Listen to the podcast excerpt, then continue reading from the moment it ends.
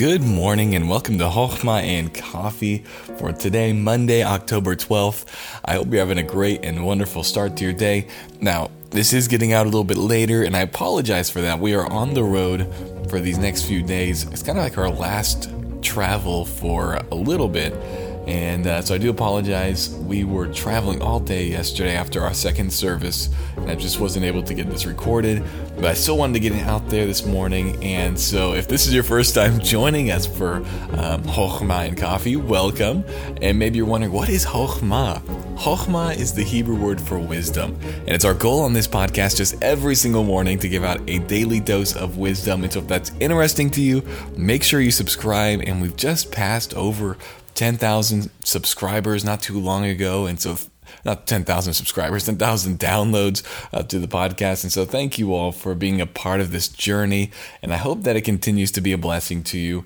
We are journeying through the book of Matthew, and we are in Matthew 23, and we're going to read verses 7, and I believe we're going to read all the way down to verse 12. And this is a challenging verse, or challenging section of verses. And it says this. Actually, I think it's verse number 8 we'll start at. But be ye not called rabbi, for one is your master, even Christ, and all ye are brethren. And call no man your father upon the earth, for one is your Father which is in heaven.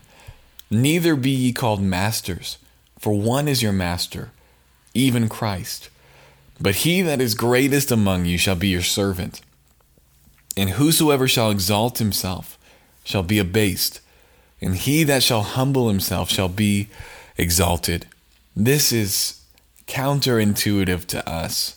I mean, he goes on says, Don't be called rabbi. And for them, rabbi was master or teacher. And he says, There's one master that you have, that's Christ. And all of you are brothers. You're not you're not the master of another, you're brothers.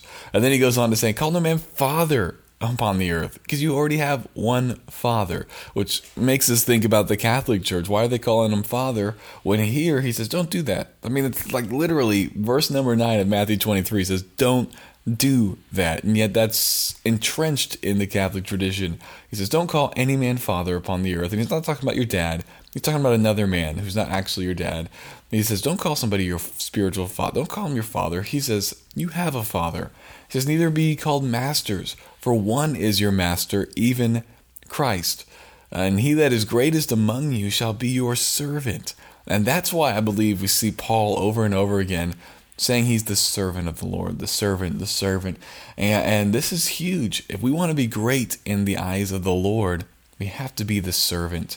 And whosoever shall exalt himself. So if you want to exalt yourself up, just like we learned last time with the Pharisees who loved the chief seats and loved to look good and loved to be called rabbi, he says, Whosoever shall exalt himself shall be abased, shall be brought low, and he that shall humble himself shall be exalted.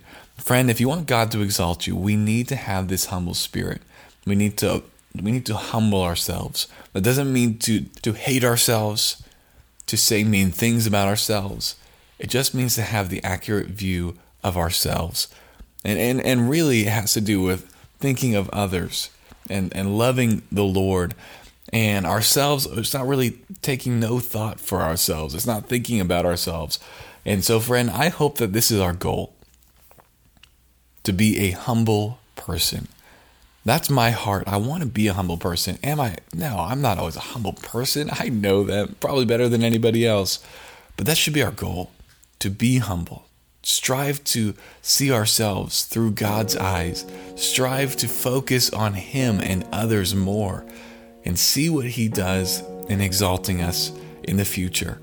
And so, friends, I hope you have a great day today, great Monday start to your week.